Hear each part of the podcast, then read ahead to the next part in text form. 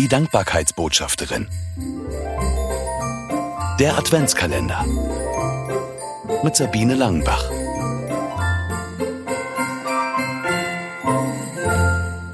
Glockenläuten. Glocken, sagt Birte mit einem Strahlen im Gesicht. Ich bin so in Gedanken mit dem beschäftigt, was auf meinem Adventswochenende Plan steht, dass ich nur am Rande mitbekomme, dass meine Tochter mit mir gesprochen hat. Glocken? frage ich nebenbei und lausche dann doch. Ja, da ist irgendwas. Ich öffne das Fenster einen Spalt und tatsächlich.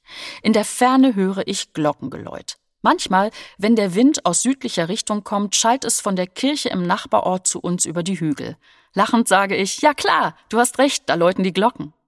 Ich freue mich mindestens genauso darüber wie Birte. Das Läuten hat mich aus dem Alltäglichen herausgerissen und hält mir vor Augen, das Leben ist mehr als das Abarbeiten von Aufträgen, mehr als Planen und Organisieren.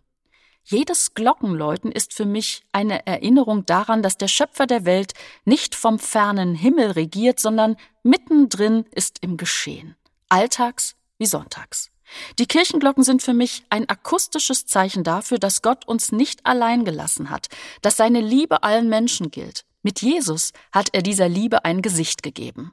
Das Läuten ist für mich ein tröstliches, ermutigendes, klingendes Gott ist da.